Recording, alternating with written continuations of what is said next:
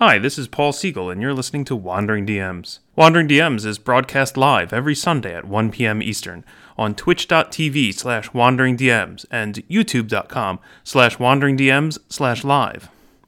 And now, on with the show.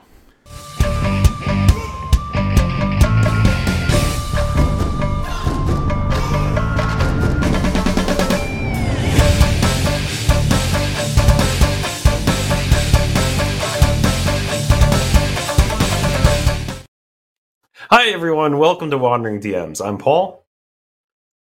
And I'm Dan, and today on we're going to be talking about the form factor of the original D&D books, first published 50 years ago this month, and why we think they're so awesome. Now, maybe not perfect, so we'll also compare them to other game books that came later on. All that and more today on Wandering DMs. Before we get into that, I'll remind our viewers, as always, that at the end of the show, we will be hosting our after-party chat. There's a private chat with Dan and I, video chat with all of our patrons. So you can join in on that if you like by joining our Patreon at patreon.com/wanderingdms. Join at any tier. You'll get an invite to our private Discord. Join up in that, and around 2 p.m. Eastern, we'll be over there to chat with you and all of our other patrons. We love that every single week. Thanks for the reminder.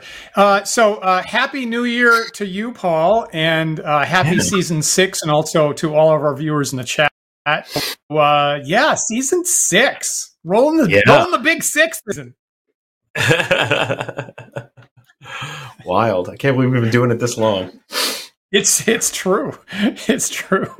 And the fact that, frankly, these chats have predated when we've been video streaming them live, so it's actually longer than anybody else actually knows, truthfully. Yeah. But anyway, so I've been looking forward to this year, and of course, this is the year that is the 50th anniversary of the first publication of Dungeons and Dragons. So we're going to be talking about that all year long, I'm sure. And you know, and it's funny because, of course, you and me, Paul, we both came to the original version late. It's not what either one of us started with. We were slightly too young for us to actually be on the ground floor, but me personally discovered the original game later on and kind of fell in love with it. So yeah, I have the collector's edition that was kind of at the tail end of publishing the original books, and we're going to be talking about, this doesn't look like D&D looks like anymore, frankly. Yeah. I mean, honestly, I wasn't even aware that this edition existed for much of my young D&D playing life. I was just blithely unaware of it, I think, for decades. I think when I got into D&D, I think they'd have these promotional flyers that would come with certain products of you could write to TSR and you could get this or this or this. And so I would see pictures of this in the back stock stuff. And visually I was like, oh, that's old and decrepit. I would want new stuff, not something that's, going clearly. And of course, nowadays, original versions are very, very expensive. I think I got this version just before the prices started to go crazy, and I'm so happy that I got it. Little bit of damage, but I'm happy to. I was so happy to crack this open and see what's inside. Likewise, I have the same box set over here. Mine's a little water damaged, has the lovely pencil mark. At some point, it went for 25 cents. I don't know who bought that for 25 cents, but yeah. That's truly the greatest thing ever. You had kind of challenged me when we were talking about what to do for our first episode of the season. We're like, we definitely want something about OD&D. And I was thinking about OD&D, and, for whatever reason, I think probably because of Fearful Ends, frankly. Fearful Ends, my horror RPG that just successfully kickstarted last October. I actually have that physically in my hands here. And I was thinking about kind of the form factor of it being digest-sized, right? This is a half-size page, much like the Little Brown Books, right? They're about the same size. And I was thinking about why I chose that form factor and why they might have chosen that form factor. And then I was just thinking about how, certainly there are decisions I made based on what the reasonable options within my budget for printing are, as I'm sure Gygax was very much aware of when he made these.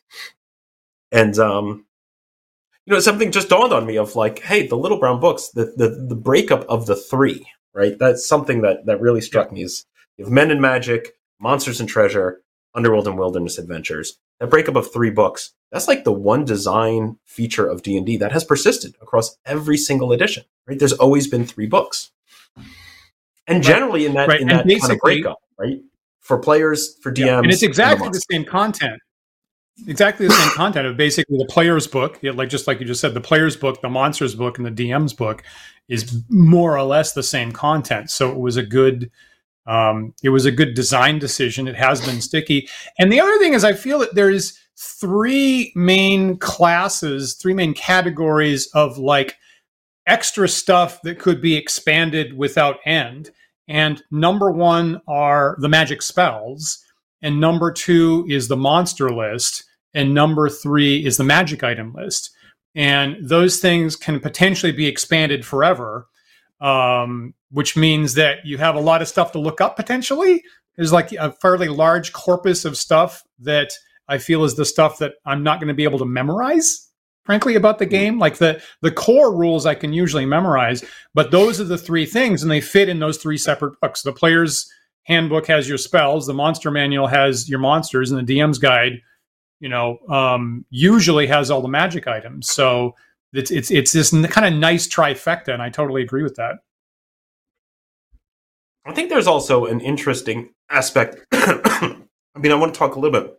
Apologies, everyone. I'm recovering from a cold here, so I'm a little raspy and coffee. But there's an interesting decision point made here about the breakup. And I just want to compare, for example, so here's my first edition AD&D books, right? Which again, although they're now full letter size hardcover books, there's still the three of them, right? Versus, say, this hardcover book for Dungeon Crawl Classics. Mm. Here we have one book, great. One solid book. Again, hardcover, also full letter size. And if I kind of like line up the spines of these, apologies everybody listening to this on the podcast, great.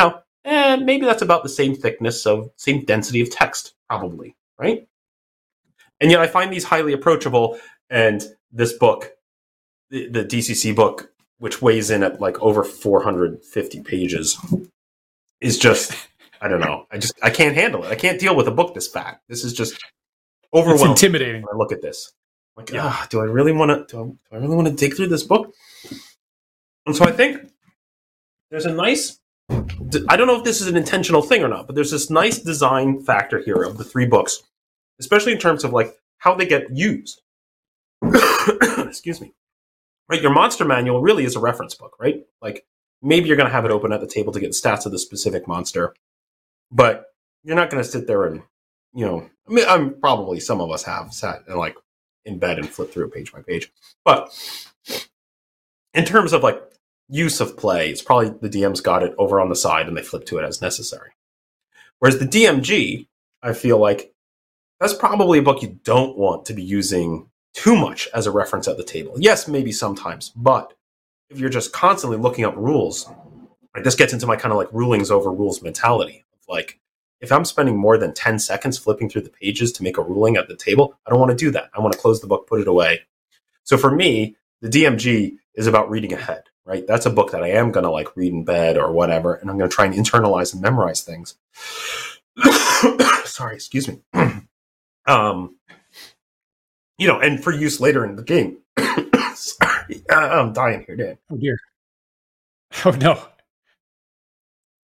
So I agree when Paul recovers. I want to hear the rest of his thought, frankly. The player's handbook. That is also probably used at the table, but by the players, not the DM. So it's useful that it's in a separate book, so it can get passed around. That's the point I'm trying to make, which my throat is not helping me get through. Sorry. Everybody. I totally agree with that. And, I'm thinking of Mentzer era. Like many of us started with what you'd call the basic D&D box sets in the 80s. And like the Mentzer era box sets had a player's book and a judge's book like that. The monsters in the judge's book. And of course, in my OED materials, just like your Fearful End stuff. I also publish at the same size. Fits really well for me. I like the fact that I can fit my stuff in the old box with the rest of my original D&D stuff. And in particular, right, the Book of Spells, which was the first thing that I put out under the OED mark, is exactly what you're saying. Is here's the here are the corpus, that body of work that you need to reference, that needs to be in the hands of the players. It's specifically the player's handbook. So I specifically made this product exactly what you're saying, so I could have a short printed thing that would be in possibly every player's hand to reference the spells. So I do agree that's probably the single biggest utility of the player's book. Now, Dan, I'm going to go out on a limb here and say I don't actually have any facts to back this statement up, but I'm guessing that part of the print size and binding type of the OD&D books has more to do with cost than anything else. And I say this mostly because they moved away from it quickly, right? Like they went to hardcover letter size books very quickly. Granted, the basic sets, as we're talking about, like the Moldvay or Mentzer, they're still soft cover, still staple bound, but they at least went to full, letter size pages. This is right. OD&D is the only time we see booklet sized, half sized books with, soft cover, staple bound. And interestingly, I noticed their page count is unusual. They are 36, 40, and 36 pages respectively, which is an unusual choice.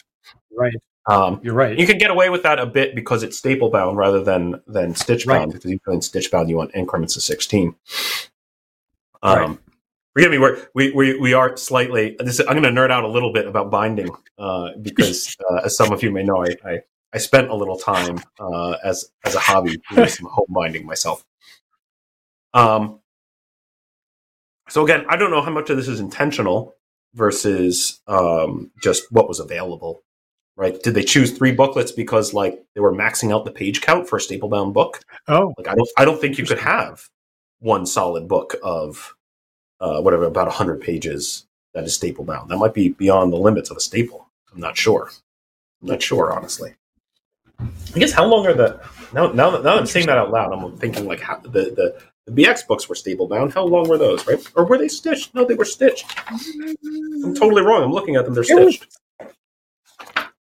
There were some that were both. I think that people can find publication dates. The one I'm looking at is definitely stitched. Definitely stitched. So that is fascinating. Interesting. Okay, so I have a Mentzer. I have a Mentzer book here that's clearly stapled. Right, so the Mentzer basic is stapled. Interesting. I have Holmes. Well, this is a reprint, but I have a Holmes reprint that is stapled clearly. And then you're right. The Moldvay stuff. Is that right? I mean, you also have the weird oddity. I have staples in my Moldvay expert set. You're absolutely right. Because here's the problem, Dan. They're not stitched. You're absolutely right. They're staple bound. Yeah, they're staple bound. The reason that I'm looking at a thing that is stitched is because I'm looking at this ridiculous thing that I built, where I actually bound. I had two old copies with ruined covers, and I bound them in a hardcover book. And now that I'm looking at it, I can see what I did is I actually used the staple holes. I didn't even remember doing this, but I guess I used the staple holes to run the stitching through. That's fascinating. So they're staple bound. It's interesting what Paul did there. Pages. Yeah. It's interesting what Paul did there, because for people that aren't familiar with the Moldvay basic set, right, it was level separated, of course. So this red set went from levels 1 to 3, and then this blue set went from levels 4 to 14. And the text actually said, right, and you've got these hole punches that mine came with. And the text actually said, when you get these together, you could slice all the sections up and put them together in a binder and have one massive tome with all the rules.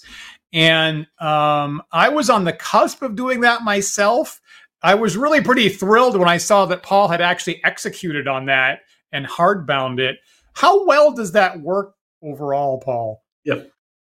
I'm going to read you the ridiculous text in here that's in the beginning of this on page B3. It says each rule booklet is drilled with holes so that if desired, the pages may be cut apart and rearranged in a ring binder. To cut the pages apart, either scissors or a razor knife and a ruler may be used. Whenever possible, the other rule booklets will be divided into the same 8 parts to make them easy to combine into one larger set of rules. It's nonsense, Dan. The answer is it's nonsense. Yeah. Right. In my hardcover book here, I literally just have all of the basic book and then all of the expert book right after each other. Okay. As you would have if you had the two books in front of you. Okay. The sections are not easily divided into chunks of 4. So they don't really fit together that way very well. And it gets really nasty when you get into things like the monster section. Same problem that we see eventually in the Monsters Compendium. That, like, if you actually wanted all your monsters alphabetized, it's not going to happen. Because you have multiple monsters per page. Right. Let me throw up. So there was a bit of a fetish at TSR mid-80s. That they thought that this binder idea was going to solve all the problems in the world. And a couple minutes ago, William was posting, in theory, I loved that second edition monster binder with the removable pages and the inserts. But in practice, I always grabbed the physical Monstrous Manual book instead. And because they actually went back, right? When second edition came out, circa 89, 90, the monster book was all removable loose leaf stuff in a binder. And then a couple of years later, they backtracked from that and did actually publish a single hardcover bound stuff. Same for the old Marvel superheroes game. They had all the supplements with all the different characters in the Marvel universe were all published in these loose leaf things. And I have a massive binder. I have a giant binder. And I think you've probably seen somebody, I think you've seen that in use at a convention at one point, Paul, with all the Marvel stuff from the mid-80s in that binder. And they tear and they get lost and you take it out and you forget to put it back in. And it wasn't a silver bullet. Let's talk a little bit more about, oh my gosh, I'm going to dive into binding, Dan. This is so nerdy for me. Let me just say one other thing about the can you collate the basic and expert rules? Because I've done that in digital form specifically for the spells. And the awkward thing is then you have, cleric and then magic user spells levels 1 and 2. And then you have cleric and magic user spells levels 3 through 6. And so it's like cleric, magic user, and it's very awkward in that way. That policy didn't really work super well. So personally, this is maybe just a weird personal preference of mine, but I love the booklet size. I'm very fond of that size of book. Partly that comes from just the ability to commingle stuff that's bought professionally versus stuff that I have home printed. And I have a lot of ridiculous things that I've home printed and things that I bought for home printing. I think anybody who does any home printing with booklet size stuff, of course, you got to have your extended stapler so you can staple all the way. This will do up to 12 inches deep of stapling. I also bought this thing. Now, yeah. Go ahead. Yeah, Dan uses the fold methodology, I'm sure. But then your pages are creased, Dan. That's terrible. I'm on this thing. No. This is the GVC ProClick 50. This actually, the purpose of this is a hole punch that punches spiral bound punches. So when I was working on Fearful Ends and I was making prototype copies with my own printer, and what people can do if they buy the PDF version and want to home print these things, right? As you can see, I've spiral bound it. Oh, nice. Just with a home spiral bounding kit. Right, so it's got that thing, and then I have a bunch of these little plastic spiral bound things to wind through it, and it works pretty well. Frankly, it works great. In fact, it points out to me a design flaw in Fearful Ends that I didn't realize I was making, and unfortunately exists to this day, which is the downside of perfect bound. They don't lay flat. Yeah, I can't. And I thought maybe at first that this was because I went with very low page count. Like that was also a design goal of mine. My book is exactly 64 pages long. I went through a lot of effort to keep it that slim. I would like small, short, condensed text like that. But I have some other digest-sized RPG books here that are perfect bound. And I got Fiasco, which is clocking in at looks like about 125 pages. I got Spirit of the Century here, which is well over 400 pages. And even Spirit of the Century, if I try to lay it on the table open, it doesn't do it. It just doesn't lay flat, which is really disappointing. You know what? That is, in fact, a benefit of Stablebound. Stablebound does lay flat. Yeah, pretty well. I think it's the case that someone can the case that drive-through RPG. Have they removed? I think a year ago they removed the option for Staplebound, right? I think they used to have Staplebound as an option, and they removed it, and now you can only get it Perfect Bound. I think, unless my memory's bad about that. I mean, which kind of also hurts me emotionally pretty badly. Yeah. Staplebound also has its problems, right? It's not great for archival because your staples are going to rust and they're going to ruin your pages over time. Also, you lose the ability to identify the book when it is on a bookshelf side by side, right? Your hardcover books have this nice spine where you can put some text to identify the book. Not so with your Staplebound books. Counter argument. This is solid. Counter argument. Just looking, when I pulled out all my stuff, I think we both pulled out all of our stuff just to look at it today, and I would say that counterintuitively, the Little Brown books that I have seem to arguably have been more durable. And here are my original D&D books, and okay, maybe I've babied them. All right. Maybe I don't pull these out every single day and I baby them a little bit. That's fine. But here is an original version of Swords and Spells, which is the original D&D mass combat supplement. And this I beat up, right? This I've used widely since the 80s. It's actually the very first Little Brown book that I ever got. I've really beat on this to kind of dig into mass combat for D&D, of course. And it's chewed up. It's yellowed. Quite a bit. The binding is pretty beat up. It's still intact. I've never had to repair it. The staples are still holding it together, and it's still usable after all this time. In contrast, let me pull out my first edition hardcover books. And okay, there's my DM's Guide, which I think most of us agree is probably the least used book, right? Okay, so it's in. I get it. But here is my player's handbook and my monster manual. And I've had to put them in. Some of us from the 70s recall putting our school books in brown paper to try to protect them. And I still have. I've actually been much of the time embarrassed to put this on screen. I usually avoid putting this on screen, but I still have the grocery bag wrappers that I put on them in the 80s, trying to hold them together because, Paul, the ends have entirely fallen off. Wow. I actually can't tell which book is which when I put it in my bookshelf because the spine's entirely fallen off these, and I am not enough of an expert to know how to repair that well. So I continually am trying to hold these books together. And I actually don't know which one is on the shelf when I put them there because I have used these enough that they basically come close to falling apart. And we're not even talking about the infamy of the Unearthed Arcana book in first edition. That would the pages would just routinely just fall right out of the book one at a time, and we've all had to deal with that. So, to my surprise, I'm finding that the Staplebound stuff, in some sense, is actually for me a little bit more durable. Maybe I'm crazy about how I'm using them. Now my OD&D books, of course, are secondhand. I don't know what kind of care was taken by previous owners, apart from the 25-cent marker. That clearly changed hands more than once. I'd say my pages are sharp and crisp. There's very little damage to any of these booklets. The staples are starting to rust, definitely. Like if I look in the center, there's some rust marks around the staples, so that's starting to happen.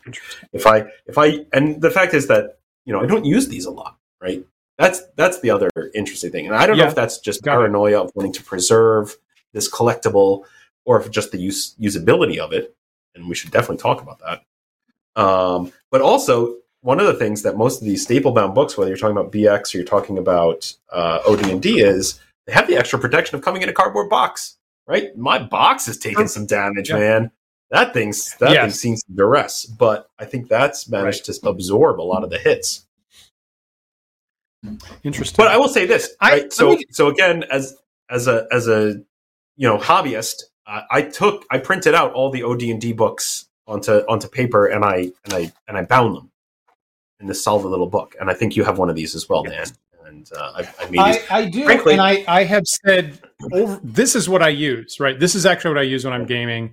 And I've said over and over again that this bound version with all three books plus Chainmail thrown in here from Paul is the single best gift that I ever got. And it is durable, and I write in it, and sometimes I paste in additional stuff. Single best gift that I ever got, totally invaluable. Seconded only by the big bad Bruins hat that Paul sent over for this Christmas. I will say this handbound book, I use this way more than the little booklets. And maybe that's because that all the books are collected in one. So maybe there's a lie to the whole, like, it's useful to have it split into multiple books. Because here I am now preferring a single hardcover book to a collection of smaller booklets. I'm not sure. Now I'm going to dig into the staple issue, right? Yeah. I think that, and let me draw in an analogy, right? The miniatures figures that TSR would publish and create in the 80s, and I've collected a number of, like, the Star Frontiers figures, are also infamous for a problem with lead rot. Is if you buy a box of, say, Star Frontiers miniatures, you open it up, sometimes the miniatures are basically rotting away because of lead rot, but not all of them. It absolutely depends on the particular moment that they got manufactured and the particular way they got packaged. And so I was fortunate that I hear about this lead rot issue, and the Star Frontiers figures that I've always gotten have been pristine and never had a problem with it. I bet the same issue is probably the case for the staples, because I actually do see in my my Men in Magic's players book, I see a tiny little bit of rust happening. My Swords and Spells book that I've used a lot more doesn't have any rust on the staples at all that I can detect. And I've used this a lot more than the other books. So I think that might vary by the particular publication or moment. Could be. Could also just have to do with storage, maybe, or just luck. Yeah. I don't know. I can't. I can't dictate what. I'm down with all that. If it's rust or not. That's right. So here's my conundrum, Dan. As a person who's published a game now that's out there, I've already made a book in booklet size, so I'd very much like to stick with that again because it's my preference. My thought is, if I produce a second book for Fearful Ends, should it be perfect bound? Should I look at a different binding? Should I try to staple bind the thing? Should I spiral bound? Got any RPGs, Dan, that are spiral bound? I'm not a big fan of spiral bound stuff. I will confess, I'm not a big fan of spiral bound stuff. I have had some custom textbooks in that format, and I find that it gets misaligned. The spirals get bent. And if I put a couple of them next to each other on a bookcase, at some point they wind up getting tangled in each other. Yeah. Like the end of one gets hooked in the other. And I'm like, for God's sake. So I actually, I stay away from spiral bound myself. And like I say, the fact that I guess Drive-Thru RPG has removed the option for staples really pains me, because that would definitely be my top option, frankly. I had to hunt for an RPG that is spiral bound. I found one in my collection. It is Tunnels and Trolls 7.5, which comes in a box set with several books that are in fact spiral bound, which is unusual. Also, the size. This book is a 5x7, which is what an odd, extra small size for a book, huh? And it's it's close to 200 pages. I will say I like that spiral bound lays flat, that you can do the fold over thing. I like that. I hear that. It's the only binding format and more, you can do it. But my fear, of course, is always that the pages are going to kind of tear right out, right? Like that is. Yeah. When I was, when I obviously not as bad as three-hole punch, but yeah. Yeah. Yeah. But still definitely happens. And that's a benefit for me in the, like when I'm prototyping or making, you know, when I was doing early copies of Fearful Ends that are home printed, is that I could pull pages out and put new pages in. And like, that's bonus, right? Because it is rapidly changing. But for like more archival, yeah. I don't know about Spiral Bound. I don't know. Yeah, it does. And you try to put it in a stack. Like if at some point you have to put it in a stack and it may not fit with the rest of them. And I've had a lot of problems because the spirals are a little fatter than the pages. Yeah. I mean, also you don't, you know, unlike a hardcover book, if it's on your bookshelf, you don't, no text on the spine, right? You're just going to see spirals. That's right. Not helpful. True.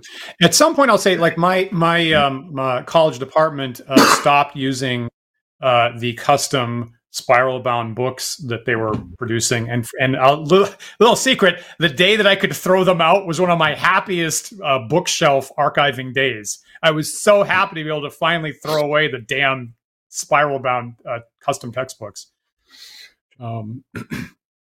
So yeah, I would actually prefer Sabre. So one of the nice things about the you know, the digest size, and of course the original D&D books are like 5.5 by 8.5, right? 5.5 inches by 8.5 inches, which is exactly half of a standard US sheet of paper, is that it's very amenable to the hobbyist. And just like Paul has been saying, you can print this out on standard US paper on a home printer very easily. So, make a document, print it out, fold it, staple it down the center. And of course, Paul tends to be fancy. So you saw his big stapler that will just handle the whole thing at once. So what I do is I still, you know, print out like maybe a little flyer like this possibly, right, in that format, and just for home use. And if I have a tiny little stapler that can just open up like this, right, I get a box, not my actual OD&D box, but like a packaging box. And what I can do is I can just staple through the middle into the box, remove it, and then fold the staples in the paper. And that's really all you need in order to, you know, self-print stuff. So for what it's worth, like I don't have an original Chainmail, right? I don't have an original Chainmail booklet. And obviously the tradition of books in this format predates original D&D. And so I did take a PDF, print out Chainmail, and do that to it. So put like a cardstock cover on it, put a staple through it, bend down the staples in the middle, bend the pages, and you can basically self-publish stuff that looks very, very similar to the original D&D stuff. Put it in a box, and it just works. So I love that it's like hobbyist friendly, and you can just publish this. You can print this stuff at home and have it look very similar. I, for what it's worth, you can certainly call me overly fancy, especially with my spiral bounding nonsense, but a long reach. I'm not saying costs all of $15. I'm not saying overly fancy because I've used it at Paul's place, and oh my god, it was a joy. I was like, oh wow, I love this.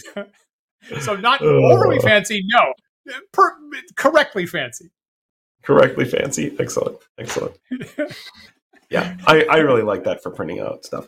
I want to call out, Dan, I know I'm kind of bouncing all over the place here, but the one other book I have here in my stack that's worth pointing out as we talk about bindings and layout and such is Five Torches Deep.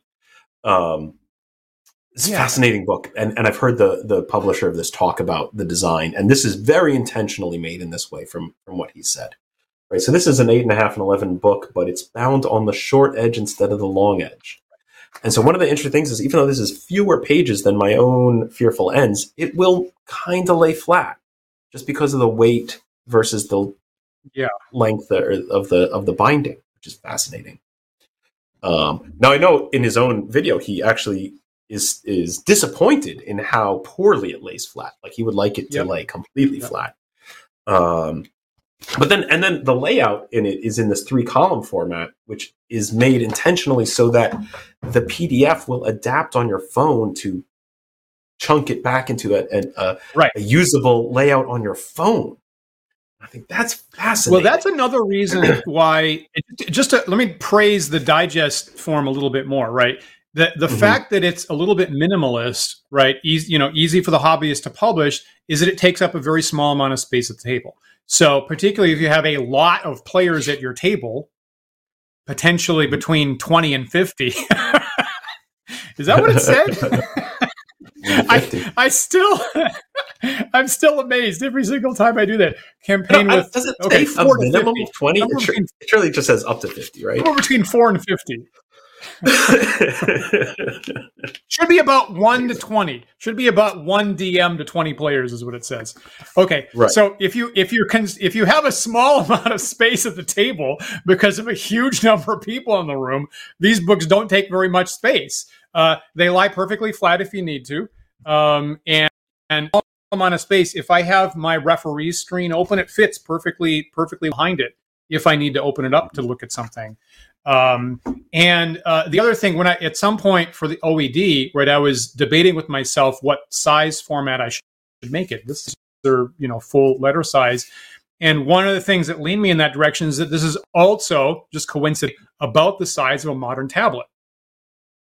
So if you have PDF versions of a document like this, you can just load up one page on your tablet, if that's how you're going to use at the table, and it's perfectly readable. Whereas with a DM's guide or an advanced player's handbook, you've got a problem of the page at full scale isn't readable on a digital device. So just coincidentally, the digest size is already sort of set up for a digital reader. But that's great that Five Torches Deep thought ahead about that too.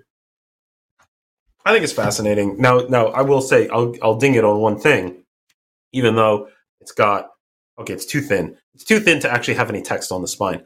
But it still doesn't fit on my bookshelf great, frankly. Right? Because it's awkward because of the dimensions. It sticks way out, or I have to put it vertically like this, and then you see the raw pages.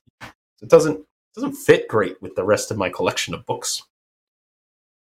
I'm not immediately in love with that format. I appreciate being able to think about, I so respect, and I feel so much brotherly love towards thinking very carefully at these format and graphic design issues at the table. That might not be my preferred format myself. And I see why. So when Fearful Ends comes out with its first scenario, Dan, which maybe is booklet size and roughly the same page count as the rule book, so say maybe 64-ish pages, how do you want to see it bound? I mean, ideally, I would pick a staple. A staple? If that's even possible nowadays. I think that's possible. Yeah. Would you prefer a staple over a hardcover bound? I think I would. It's an odd format. I think, unfortunately, I don't have it in my stack of books, but I definitely have a small booklet, very thin booklet, but is hardcover bound book. Yeah, I guess the downside to...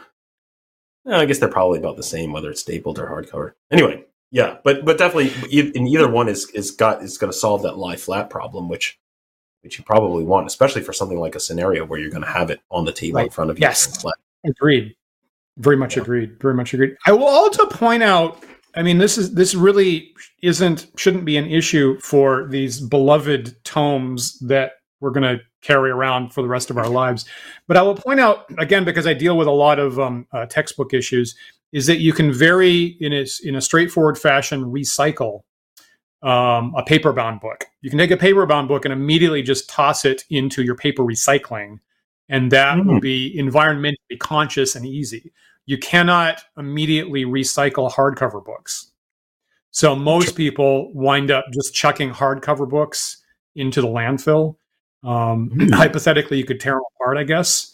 But if I think super long-term and I think environmentalist type issues, the softcover books are a little bit more, easy to deal with long-term. Maybe I should be thinking about that. I wonder why that is. Is it the glue? Is it the board that the covers are made out of? What is not recyclable? I think it's the board. It's primarily the board in the hardcover, yeah. And I don't, you know, here I am in New York. I guess I'm thinking about that in New York City. I assume that's the same in other places. Maybe that's different, but that's the policy where I am certainly. Hmm. Interesting. Even the staples, right? You can you can chuck stuff with tape and staples into the paper recycling, and they handle it perfectly fine. Hmm. Interesting. Hmm. So I do kind of like that. Awesome. Maybe we should talk. Let me say that. Okay. Let me just say this. It's in your hand, right? It's about the size that I want in my hand. I mean, there's a reason I think that tablets. This isn't too much bigger than a cell phone, frankly. It's just if I'm standing up, usually when I'm refereeing, I'm standing up behind on one end of the table. It's just kind of convenient. I can hold it up. I can open it up and hold it open with one single hand, perfectly fine, right? And even your bound version, Paul, it just feels like that's the right size for my hand, frankly. And if I have a hardcover book like the DM's Guide, this is unwieldy. This feels like a different encumbrance category, if I might say so. And if I want to hold this open, it's starting to flop over. I'm having trouble getting level open, frankly. And the digest size book just feels very, very gameable to me, like it was intended for a referee at a table actively being used. Yeah. That's a good point, right? I'm sure there's a reason you don't see 8.5 by 11 novels, right? Right. Right. Fascinating. We spent a lot of time talking about size and binding. Should we talk about interior layout a bit? Sure, and I also have a particular content point that I'd like to make, but tell me about the interior layout. Well, I of course immediately remember the AD&D modules, right, which are interestingly staple bound, but not the cover, right? Because your cover then folds out possibly to a map to become a screen or whatever. And then traditionally often had 3 columns, which I feel like has very much fallen out of favor now. But there's something about old school D&D and 3 columns that feels traditional to me, which I think is fascinating. And these days, I don't think I would choose that. Now, OD&D, you don't get that, right? That OD&D is... Yeah. I agree that one columns. Page is one column. Yeah. I guess Moldvay stuff is 2 columns. A little bit later than that was 3 columns. Yeah, I guess advanced... I guess the advanced books, like my DM's Guide is 2 columns, actually. That's a good point. But, for example, Temple of Elemental Evil, right? I think 1985, 3 columns. Very dense. And I agree this isn't my favorite format. Yeah, I wonder what caused them to go to 3 columns and why they gave it up. It seems denser. I don't know. I guess the column's thinner, so maybe somebody thought that was more easy to read. But again, there's the difference between when you make a big fancy book like this, right? It's eye-catching. It's a nice marketable product. It looks nice on the bookstore shelf. And you start to take a couple steps away from immediate usability in the game itself. So I think a lot of us know people that buy a lot of gaming supplements and don't actually run them, right? And I've seen a defense like that. Like most supplements you're going to get, you're just going to read and possibly not actually play with. So maybe that's why that kind of evolved in that direction. It's interesting that you bring up how it presents in on a shelf in a bookstore, right? Or presents on a, right? Because that's how much of that is a concern still, and how much of that is going away. I wonder these days when most publication is either digital or delivery, right? Like how much do we care about what the thing looks like on a shelf anymore? Interesting point. Yeah. Interesting point. Yeah. The only thing I know of that really like sticks to the 3-column format again is 5 Torches Deep, and it feels right. It feels very chunky, right? It feels very chunky because you have these big, bold titles, and then small, just a paragraph or two before the next section. And I think it's a very kind of Web 2.0 design pattern, right? So again, with the goal, I think that the PDF will look nice and feel good if you're scrolling it on your phone. I hear you. Which is an interesting, it's an interesting design goal. I can't say that I've ever used any RPG source material on my phone. Except for maybe, it's not totally true, like maybe for like monster stat lookup. Well, that's what I was just going to say.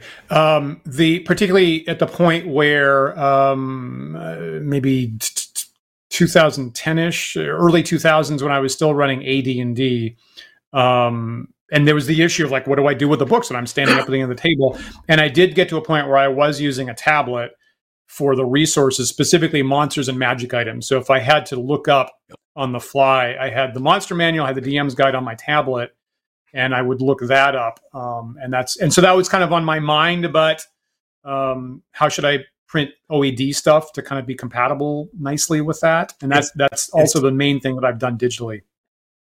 It's useful, I think, when the entries you're looking for are relatively short, right? Stat block, couple paragraphs, and you want them to be searchable, right? So you're going to pop open your phone or whatever, quickly type in the name of the thing you're looking for, and have it auto search to the thing, and then hopefully be entirely displayable on a single screen. Right. I don't think I would want that for like an entire book of rules. It feels overkill to me at that point.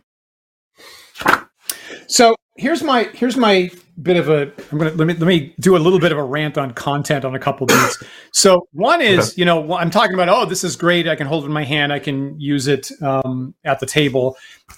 Another day, alternate universe Dan could come in and argue with me and say, should you even have a book at the table? Like, and you've said this previously in the last hour, Paul, shouldn't you just know in your head? Shouldn't the DM just either know or improvise everything? And you shouldn't even be an issue of having a book. They shouldn't be there, frankly, because every time you pick up a book, the pace of the game goes away. You should stop that. But as much as I try to do that for the core rules, I can't get away from it in these corpuses of monsters and magic items and spells, because I'm just simply not going to be able to memorize all that stuff. So I think you do want something that you can pick up quickly for those kinds of things, potentially. The other thing that I think I'll praise about the digest style, and I think that it's, it's a little bit of a happy accident. I know that not as much thought went into it as, say, 5 Torches Deep or other modern stuff, is that I think we've all heard the phrase that constraints actually promote creativity. Mm-hmm. If you have every option in the world for your essay or your art form, you might get into analysis paralysis. But when you have specific constraints, like a particular meter format or like a haiku, a particular number of syllables, all of a sudden you start needing to create in ways to fit that space that you wouldn't have come up with previously. And I know that when I have a distinct constraint for space, either in page size or maybe like a slideshow presentation or something like that, like I find ways of expressing myself that are powerful and potent and short and memorable that I wasn't going to come up with before. So the fact that there's a tight page count of like Paul pointed out, 36 or 40 pages here, and the pages are small, I think actually prevented a lot of problems from Arneson and Gygax over elaborating stuff. And so here they had no choice. They had to be brief, and they had to find a short way of presenting the essence of original D&D. And when you flip to, say, Gygax's DM's guide, you get lots of text, right? Now things are uncorked, and you get lots and lots and lots of text, and he could be discursive, and he could kind of just narrate kind of to his heart's content. And I like the first edition DM's guide a lot, but I think, Paul, you've said you've kind of find it unreadable because there wasn't any constraint on Gygax's occasionally not great instincts, frankly. So I like that the shortness of the books forced conciseness in a lot of places, and I think that that is a benefit too. So, you know, it's something I worry about all the time as someone who writes content, that I do also favor that style. And then, like, when I look at, like, say, Fearful Ends, which is a very slim book, and I go, oh, do people think that they're getting value for their money? Like, you know, maybe I should have quadrupled the page count so it feels like you're getting more for your dollars. But, like, in fact, the dollars are going towards all the effort it took me to get it down to that many pages, right? Like, that's the value. I sympathize with that so much because I've gotten the same feedback occasionally with Book of War and Book of Spells, right? They're fairly slim volumes, but what is it Blaise Pascal said? Like, I apologize for the length of this message because I didn't have time to make it shorter.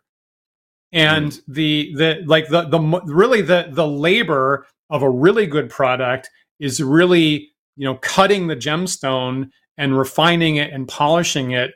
And frankly, a really good product is shorter rather than longer. Paul and I are both programmers, right? The best possible day in a computer program is to remove like several hundred lines of code and find a way for the program to still work with less code, right? That's a true joy of a day when you can get the functionality to be shorter. So I totally feel that, Paul, is the work that we're doing to make things concise and short and memorable and easy to use, a lot more work than just pumping out. You know, you and I are not getting paid cents per word. Yeah. If we were getting paid cents per word, like a lot of publishing, then we might as well just pile on as many words as possibly can. But that's not what we're doing. And it's frankly a lot of effort in the Pascal style to make it this short. I'm on a Discord server of other RPG content creators. And at some point, somebody started a thread there where they just said, they were just for general amusement, asking all the writers, hey, describe your writing style in just 3 words. And I was very pleased with myself when I responded with just the word concise.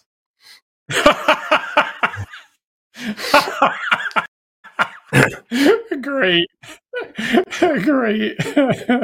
I super value that. I hope others do as well. That's great. Now, let me just throw this out because it was on my mind today. So I just made an argument about having a short product forcing you to be creative and be concise. And in general, I think that's great. There is one counter argument in original D&D where that didn't work so well. And that is that when they went to present their combat tables, right, you're stuck with a particular page size. And that caused a major problem. And if you could pull up, if you got the images, Paul, if you could pull up the one with the orange dot, right, that caused a particular major problem that infected all the early versions of D&D. So thanks to our friend John Peterson on his Playing at the World blog, he has access to the very first draft of Dungeons and Dragons before the 50-year-ago point where it was actually published, that he calls the Guidon D&D, and that's at the top of this page. And you can see the original combat table. You have the different armors for the rows, and you can see that the top of it says, here's the 20-sided die scored needed to hit per level of fighter. And the level of the fighter goes up by 1 each time. So there's level 1, 2, 3, 4, 5, 6, 7, 8, 9. And every time you go up a level, your chance to hit a particular armor goes up by 1 pip. Great. 1 level per pip. Mm-hmm. Notice that it tops out at 9th level. You can't, in this version of the game, they hadn't visualized the possibility of fighters going over 9th level. So at some point, the players bumped up against that limit and they said, okay, we're going to expand and we're going to allow you to have higher levels. But then there no more levels fit on the page. You can't make this table with any more levels because you've run out of page space. So therefore, you get what actually appears in original D&D in 1974 is they start batching up the levels, and you get the version that we see at the in the bottom of this shot here. Here's fighter levels 1 through 3, and here's the fighter levels 4 through 6, and 7 through 9, and 10 to 12. And now you have this much more jagged, right? In order for a fighter to increase their chance to hit, they've got to get the 4th level. They've got to go through levels 1 and 2 and 3, and not until level 4 do they actually get any improvement in their chance to hit, because they've had to batch it up solely because of the page space. And that's awkward, right? It took a couple editions to, frankly, get out of that habit. If you look in the first edition AD&D DM's guide, there's like a footnote. It's like, well, I know it does this in the table, but what you really ought to be doing is bumping it up by 1 per level, which was our intent in the first place. And there's text in the guide in D&D book that specifically says this is intended that you take 20, you subtract the armor class, and then for every level of fighter, you bump up their chance by 1. That was actually the original intent. They put it in table form, I believe, because some people were having trouble with the math, the subtraction for that. And then they batched it up for these higher levels and didn't fit on the page space. And you get this for fighter hits and monster hits and saving throws. And that was a little bit of a problem. Now, there's an obvious solution to this whole issue, and that would be don't use the table. Yeah, right. Just use the formula, the math formula that was the original design in the first place.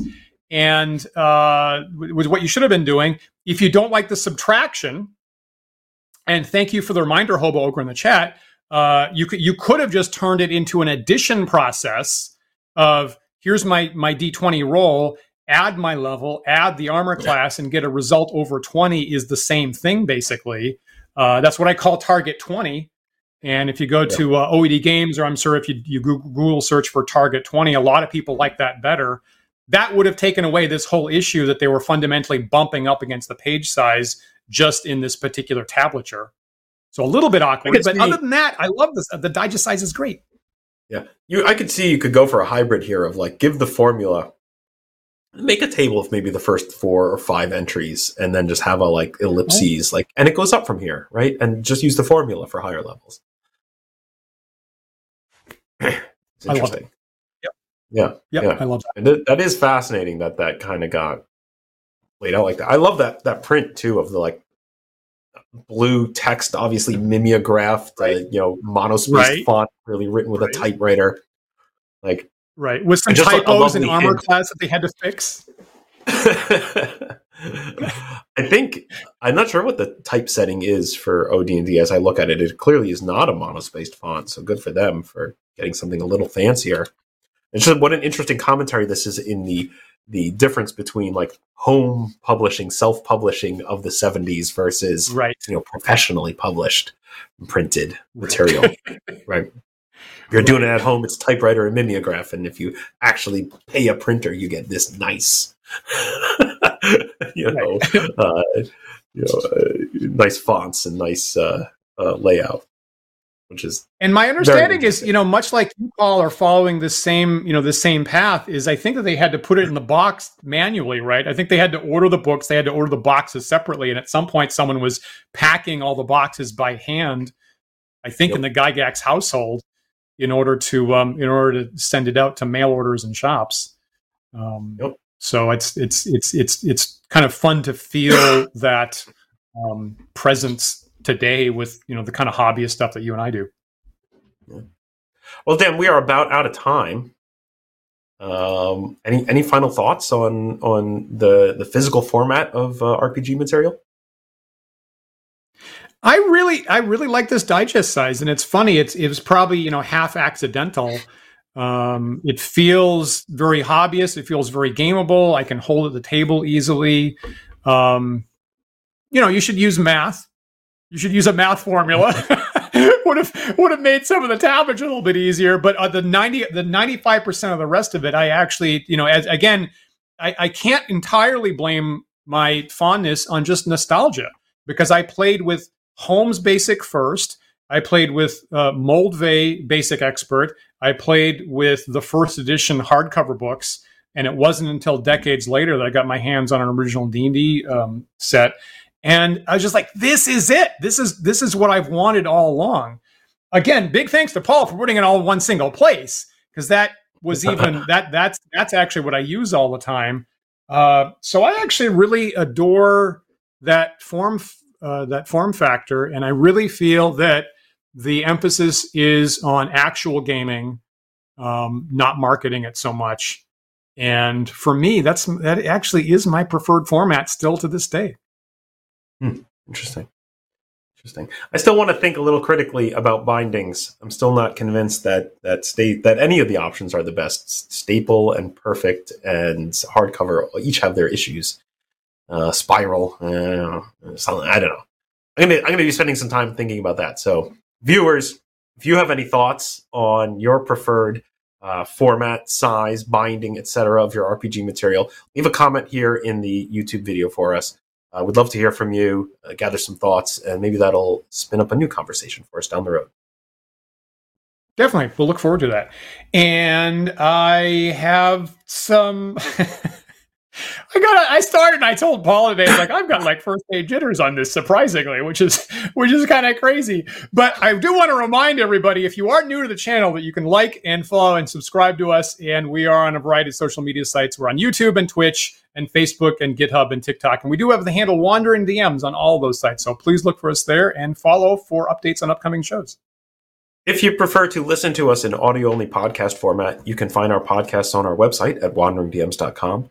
or through various podcast carriers such as iTunes and Spotify and Pocket Cast, and a dozen others, I'm sure.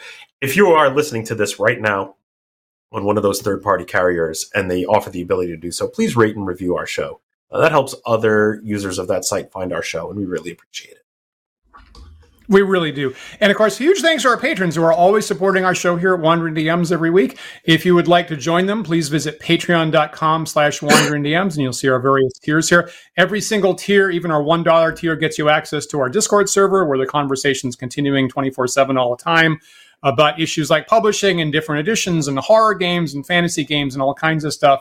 So we hope that you'll join us there. We'll be on the Discord server for our after chat in about 10 minutes. And if you're new to that, we would adore seeing you there for your ideas about form factoring, indie publishing, and how you do stuff at home. So we'd like to see that. We are really looking forward to this 2024 Season 6. All year long, we plan on talking about original D&D published 50 years ago this month, and ways that we reflect on it in our games today and ways to connect to it in games that are coming out right out now nowadays, including 5th edition D&D. So we love all that. Any particular things that I should throw out there, Paul, before we sign off? Nothing's coming to my mind. Hopefully some good guests, right? Yeah. Stuff like that. So, of course, we are live every Sunday at 1 p.m. Eastern time. So, please, we hope you'll join us again next week for another thought-provoking discussion. We'll see you then.